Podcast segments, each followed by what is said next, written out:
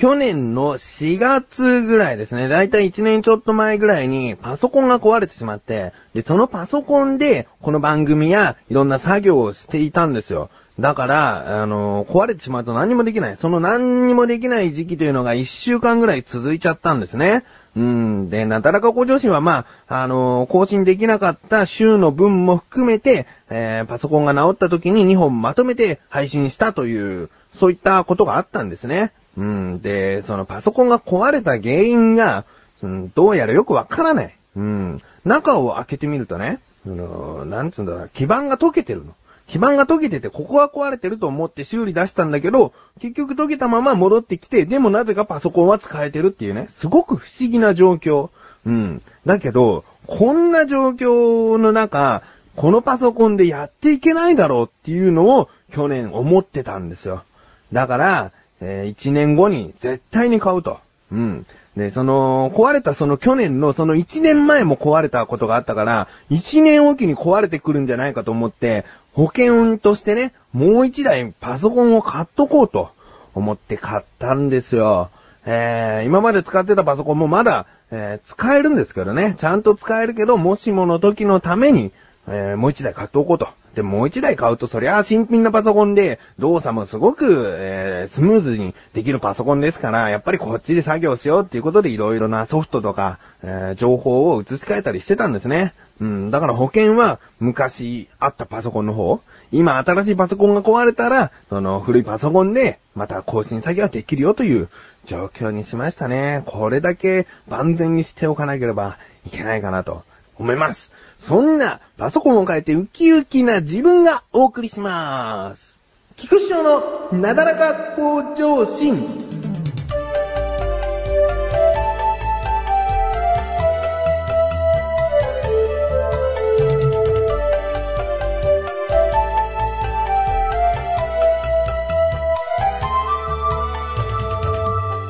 ちょっとね、前回言おうかどうか言おうかどうか、うん、迷ってたんだけど、自分の誕生日があったんですね。ごがつにじゅうしちにちですね。うーん。それでね、この誕生日というのを番組で言ってなかったでしょ、前回。一言も、確かもうすぐ誕生日とか、このなだらか向上心が流れてる頃には誕生日過ぎちゃってるかなとか、そういうことを一切話していないんだけど、今年はですね、その、身内から誕生日おめでとうというのも結構あって、たんですけれども、まあそれはいつものことというか、いつものことって言ったら悪いな、まあ、あの、いつもおめでとうって言ってくれる人たちなんですけれども、その、番組をやり始めた中で知り合った方々っていうのが、まあ何人かいまして、そういう人たちからの祝福のメールや、ミクシーを介したメッセージだったり、あとツイッターなんかでもおめでとうっていうのがあったんですよ。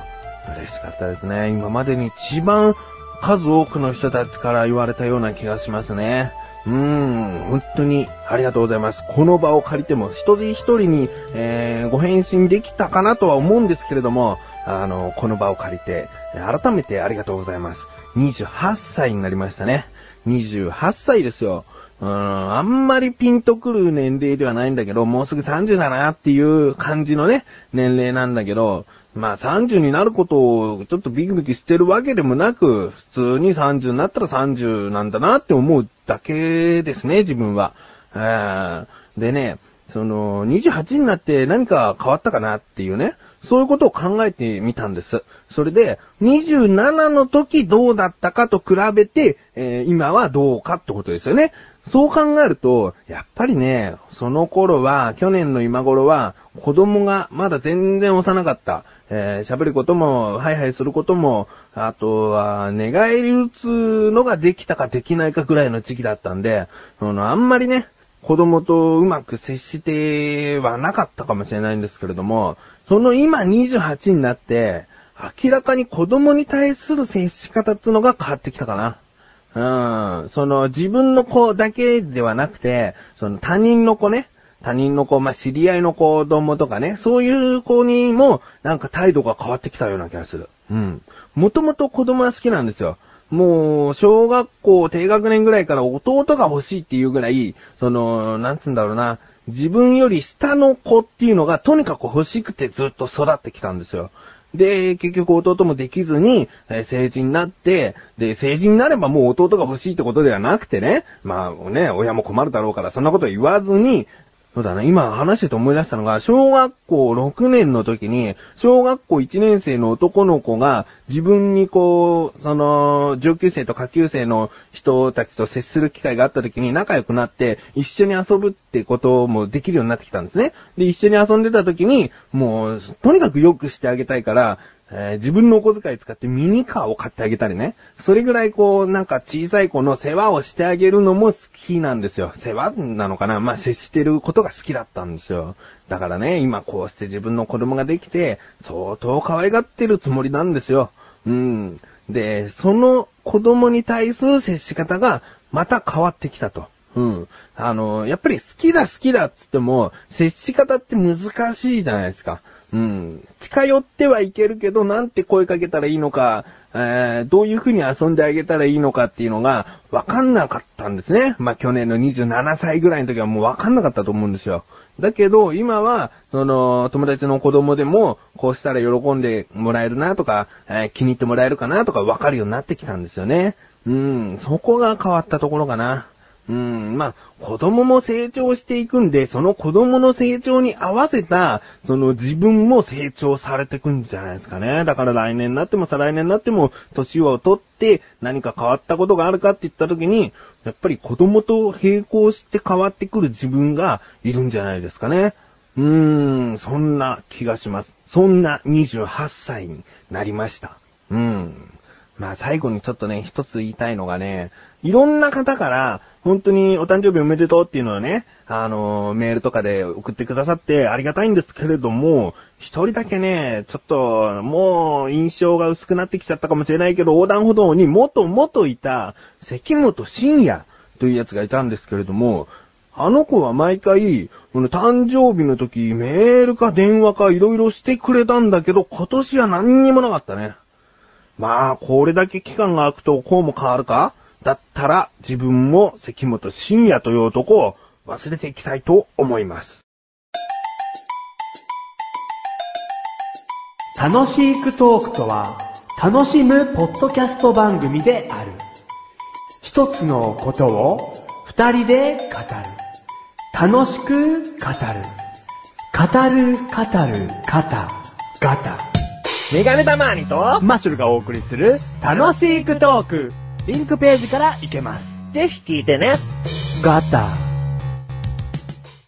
さあ、コーナーに参りましょう。自力 はちじゅっパーセント。このコーナーでは日常にある様々な疑問や質問に対して自分で調べ自分で解決していくコーナーでもあり、リスナーの方からのご相談やお悩み解決していくというコーナーです。今回の疑問はですね、あの、自分からなんですけれども、鳩という漢字ありますよね。鳩に鳥って書いて、鳩。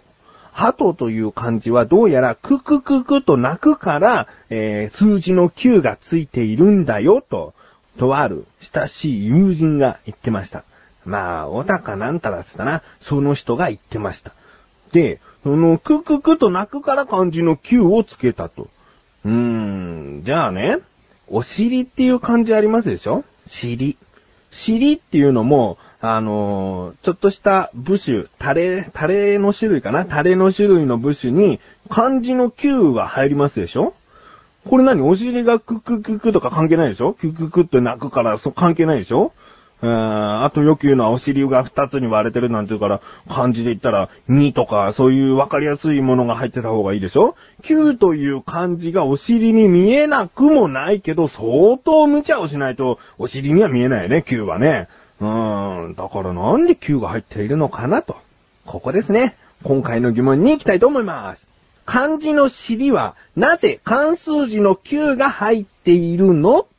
ですね。調べてきました。ここからが答え。まず、その、戻りますけど、鳩という漢字は、ちょっと変わった付けられ方ですよね。クククと鳴くから漢数字のきゅうを付けたと。だけど、尻という漢字は、もっときちんとした意味がありましたね。えー、まず、きゅうはもともといちからの数字をすべてまとまる最後というような意味があります。このすべての最後という意味を考えると、尻という字にきゅうという漢数字が入っているのはおかしくないことだそうですね。えー、他にもその、探求の求ってありますでしょ？えー、なんつったらいいんだ、うかんむりに、えー、漢数字のはちのようなものがついて、下に漢数字のきゅうがつく。探求、えー、研究のきゅうですね。えー、そのきゅうも最後っていう意味らしいんですよ。だから、その研究者とかね、いろいろなことをこう調べてますけども、深く調べると、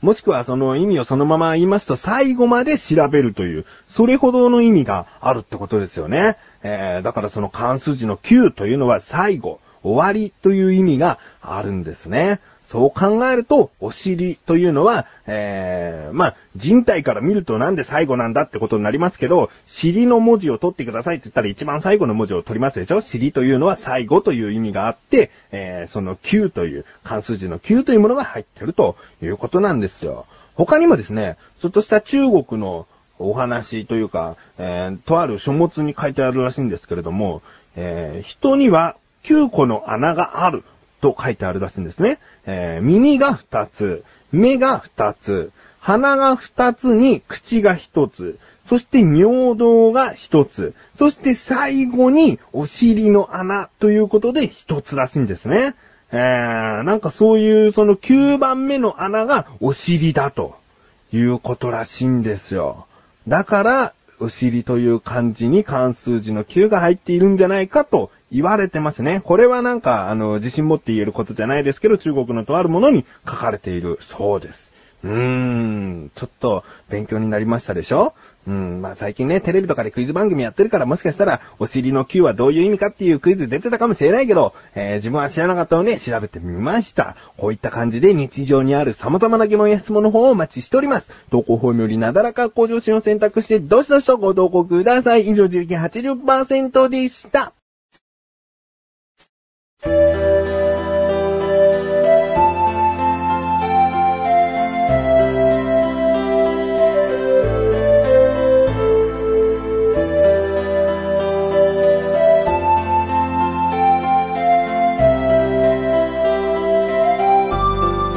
ィングでーす。あの前回ちょっと引っ張った感じでお話ししたことがあったんですけれども、今言います。横断歩道ラジオというのは、この菊池とあと小高祐介、小高祐介で合ってるかな、確か小高祐介という男と二人でやってるんですけれども、あの横断歩道のオクラというサイトがあるんですね。リンクページから行ける、あのちょっとした雑談を不定期に更新しているサイトがあるんです。でこちらの方で、えー、ちょっと盛り上がったお話なんですけれども、生放送しようと、うーん、まあしようというかしてみようということになりまして、いろいろと準備を進めていたわけです。うん。で、ろくがついつかですね、ろくがついつかの土曜日から、えー、横断歩道の生放送というものがスタートします。で、こちらの方はまたリンクページから行けるようになっております。横断歩道の生放送というバナーがあるので、それをクリックしていただくと、そのサイトに飛びます。そこから聞けるようになっております。だけどもちろん生放送なんでね、えー、やってる時にしかそのサイトは意味がないんですけれども、もし聞き逃してしまったとか、えー、そういうことがあれば、横断歩道のオクラにいつも通りアップされていきます。うん。まあ、少しでもこの生というところを楽しんでいきたいなと思っているんですね。えー、時間の方が深夜のじゅうにじはん頃からなんです。うん、少し遅いんですけれども、興味を持ってくださった方がいたら、ぜひ聞いてやってください。えー、内容の方はですね、横断歩道のオクラというのは特に雑談をしてると先ほど言いましたけれども、そんな感じです。雑談メインなんですけれども、まあ、せっかくパソコン開いてるからちょっとでも聞いてやるかという感じでね、えー、聞いていただけたら嬉しいです。うん。まあ生なんで、いろんなハプニングとかあったら、それはそれで面白いかなとも思っております。えー、横断歩道の生放送リンクページから行けます。だいいっかいはろくがつのいつか深夜じゅうにじはんから予定ですね。えー、よろしくお願いします。ということで、なだらか向上心は毎週水曜日更新です。それではまた次回。お相手は菊池翔でした。メガネたまわりでもあるよ。お疲れ様です。